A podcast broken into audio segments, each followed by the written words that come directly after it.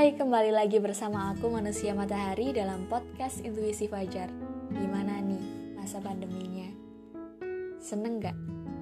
Atau membosankan? Atau rindu? aku juga sama seperti itu. Membosankan, kadang juga menyenangkan, kadang juga sakit, kadang juga nano-nano lah pokoknya. Tapi aku tidak ingin membahas tentang rumahku. Atau mungkin suatu saat nanti aku ingin membahas tentang seseorang yang udah lama banget. Udah lama tak berjumpa udah lama tak bersapa bahkan saling mendengar pun tidak. Bahkan kini menjadi kedua orang asing sama seperti dulu. Sebelum akhirnya aku yang memulai. Aku yang memulai dan ya walaupun dia tak mengatakan selamat datang, tapi aku pernah menunggu hingga pintu itu terbuka dengan sendirinya. Anggap saja aku budak cinta. Lalu apa kau tahu? Luka yang dulu sempat dia semat ada dan sempat terbendung rapi, dan lagi-lagi karena dia. Dan aku bukan kembali, namun aku menunggu. Namun masih saja rasa itu sama. Heran. Bahkan malam-malam yang panjang, mimpi-mimpi yang indah, atau bahkan buruk pun, semua masih tentang dia. Aku bahkan tidak pernah menolak kalau cinta itu sendiri mengusir hati, yang bahkan tak pernah dianggap keberadaannya. Lalu, mengusir apa? Jika rasa saja tidak pernah digubris dengan kata, bahkan mata saja tak pernah memandang sapa. Coba bayangin, udah lama, dulu pernah sangat dekat, walaupun menjadi budak. Budak cinta. Dan jika saja aku tahu akan seperti ini dulu aku seharusnya tidak membuat cerita itu. Jika aku tahu bahwa akhirnya perjuanganku akan sia-sia aku bahkan tidak akan pernah ingin bertemu dengannya. Sungguh aku juga tidak akan membuat cerita ini. Aku tidak harus merenung semalam agar mendapatkan hatinya. Bagaimana ya caranya? Bagaimana biar dia suka? Bagaimana biar perhatiannya hanya untukku saja? Tapi, hmm, tidak harus membuat surat-surat dan perhatian melalui telepon genggam. Sebenarnya aku merasa tidak bersalah. Apa aku salah? Bukankah cinta memang harus diperjuangkan? Dengan sebegitu hebatnya. Dan aku percaya bahwa akan ada perubahan yang muncul, ada harapan dan doa yang terkabul. Tapi sayangnya tidak. Lalu, apa yang terjadi?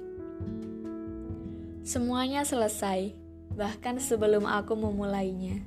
Oh, salah, aku menyudahinya. Aku yang menyudahinya saja tidak bisa mengakhiri ceritanya. Uh, bagaimana? Rumit bukan? ya seperti itu, sangat rumit, sangat lama dan rumit. Lalu bagaimana dengan aku? Dan bagaimana dengan kamu? Tapi tapi aku bersyukur karena takdir ini, takdir mempertemukanku dan dia yang membuat semua putih abu-abu itu menjadi sedikit berwarna. Sedikit, mungkin hanya warna jingga dan warna orange karena dia begitu menyukai senja. dan yang jelas ada tinta merah di sana. Ada luka yang menyayat. Siapa lagi pemilik luka itu kalau bukan aku? Tapi tak apa, sungguh aku tidak pernah menyesal. Semakin hari aku semakin berpikir, Jika orang itu bukan dia, siapa lagi yang lebih pantas membuatku sehebat hari ini? Aku bahkan dulu suka saat melihatnya di jendela. Oh, salah. Aku melihatnya dari jendela secara diam-diam dari kelasku. Lalu dia berjalan ke arah tangga menuju kelasnya. Sekilas memang, tapi aku menyukainya. Lalu aku pura-pura lewat di depan lapangan basket saat melihatnya futsal atau bermain basket ya supaya bisa melihat dia, melihat dia tertawa, atau bahkan wajah seriusnya. Lalu, aku juga sempat melihatnya berada di samping halaman kelasku. Waktu itu sedang ada pelajaran apa ya? Seni mungkin, membuat topeng, atau prakarya? Aku tidak begitu tahu. Tapi sungguh itu yang membuatku memiliki banyak keberanian. Keberanian untuk mendekatinya, keberanian untuk memiliki rasa ingin bersama dengan dirinya. Bahkan aku sampai menulis berbagai banyak diari untuknya. Sampai ketahuan ibuku juga akhirnya. Ibuku sempat bertanya, tapi aku pandai mengelak. Dan kau tahu, aku menulis banyak sekali diary supaya suatu saat nanti dia membaca bagaimana perjuanganku secara diam-diam. Namun sayangnya, sebelum semua terbaca oleh seorang pemeran utama, bukunya sudah hangus dan sang pemeran utama juga telah berlalu. Bukunya memang benar hangus karena memang aku bakar aku sudah lelah dengan semuanya. Dan apa pun yang terjadi, aku tidak pantas menyesal dengan kenangan yang begitu hebatnya. Dia mengajari aku banyak hal, membuatku mengenang banyak hal, membuatku tersenyum dengan cara sederhana. Bahkan sampai rasa itu tidak ada pun, aku masih ingin menceritakan semuanya, saking hebatnya masa itu. Aku selalu bahagia bagaimanapun luka itu, dan bagaimanapun dia di sana, semoga dia menjadi seseorang yang sehebat hari itu, dan tetap menjadi seseorang yang bersahaja untuk orang-orang di sekitarnya. Semoga dia tetap tersenyum. Kamu tahu tidak, kalau seandainya kamu tahu senyumnya, mungkin kamu juga ikut tertawa melihat wajahnya baby face. Dan aku berharap dia akan tetap tersenyum seperti itu. Karena siapa tahu ada yang diam-diam menyukai senyumnya, sama seperti aku dulu.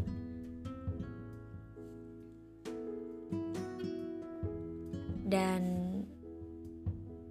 harus tahu, aku sudah berlalu dan jangan takut membuka pintu. Aku sudah menaruh bunga tulip biru sebagai pertemanan walaupun kamu memberikan aku sebuah kata yang membuatku menjadi berpikir, apa sebaiknya benar-benar menjadi asing. Tapi orang baik akan selalu seperti itu. Tapi dunia sempat bersorai, dan aku pamit. Sudah saatnya aku berlalu. Lalu Tuhan berkata kepadaku melalui angin di tepi fajar. Hei, sudah saatnya kau sudahi perjalanan perjuanganmu bersamanya. Apa kau tidak capek? Kamu sudah banyak belajar. Sudah saatnya kamu berjuang lagi. Atau tidak perlu berjuang?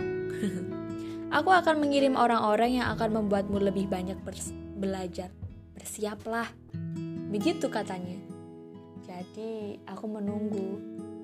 Tapi walaupun aku tidak menunggu sepertinya dia sudah mengirimkan orang-orang yang sangat baik sehingga membuatku lebih banyak belajar.